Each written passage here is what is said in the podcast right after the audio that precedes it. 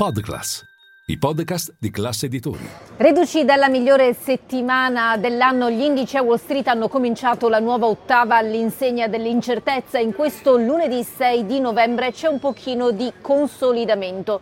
Mancato lo slancio magari sperato anche per via di un rinnovato rialzo dei rendimenti dei treasury con il decennale intorno al 4,65%, comunque lontano eh, dal tetto che avevamo raggiunto a metà ottobre intorno al 5%. A livello settoriale sul fondo il real estate, acquisti sul tech e la sanità. Linea mercati. In anteprima, con la redazione di Class CNBC, le notizie che muovono le borse internazionali. Come detto, il mercato continua a sperare che le strette della Federal Reserve siano finite, anzi già si parla di un ipotetico primo taglio dei tassi da maggio, anche se per esempio gli esperti di Barclays escludono una riduzione del costo del denaro prima del settembre del 2024 e anzi dicono che la banca centrale di Jerome Powell alzerà i tassi a gennaio e non a dicembre come questi analisti analisti avevano sperato. L'impressione generale è che comunque eh, il lavoro della Federal Reserve sia finito, sorge il dubbio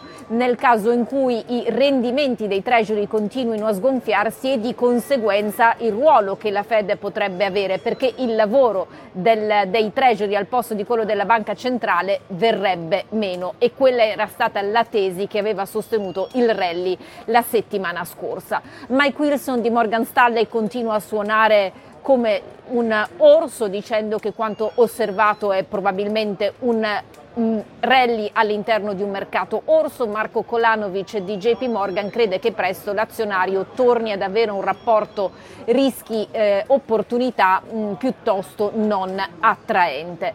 Nel frattempo eh, si guarda anche ai tanti speaker in settimana attesi da parte della Federal Reserve. Jerome Powell parlerà sia mercoledì sia giovedì, ma i suoi sono opening remarks difficilmente saranno in grado di muovere i mercati.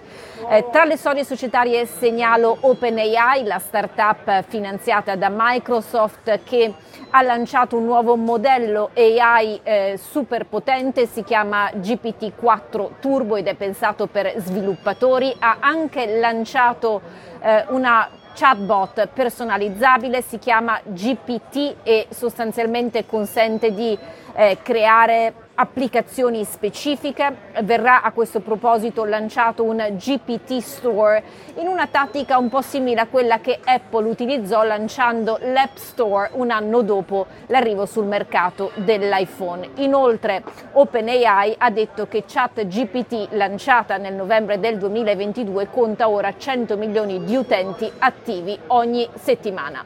Bumble intanto scivola in borsa, si tratta della app di dating che vede la fondatrice lasciare il ruolo di CEO, arriva il numero uno di Slack che di conseguenza resta senza amministratore eh, delegato. Segnalo come invece alle finanze di Disney arrivi l'ex direttore finanziario di PepsiCo.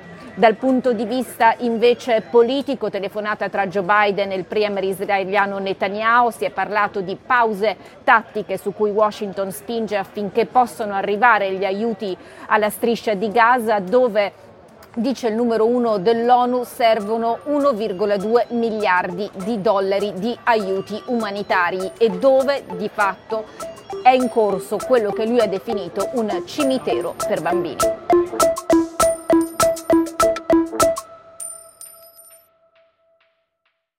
Ciao, scusa se mi intrometto nel tuo ascolto di linea mercati. Sono Francesco del team digital di Classe Editori. Volevo dirti che se vuoi essere sempre informato sull'andamento delle borse e sulle notizie che muovono i mercati, non solo in cuffia, ma anche al lavoro, se vuoi investire senza sbagliare e se vuoi offrire alla tua azienda e ai tuoi consulenti gli strumenti migliori, per te che ascolti i nostri podcast c'è un'offerta speciale con il meglio delle news e delle analisi di Milano Finanza, The Wall Street Journal e Barrons.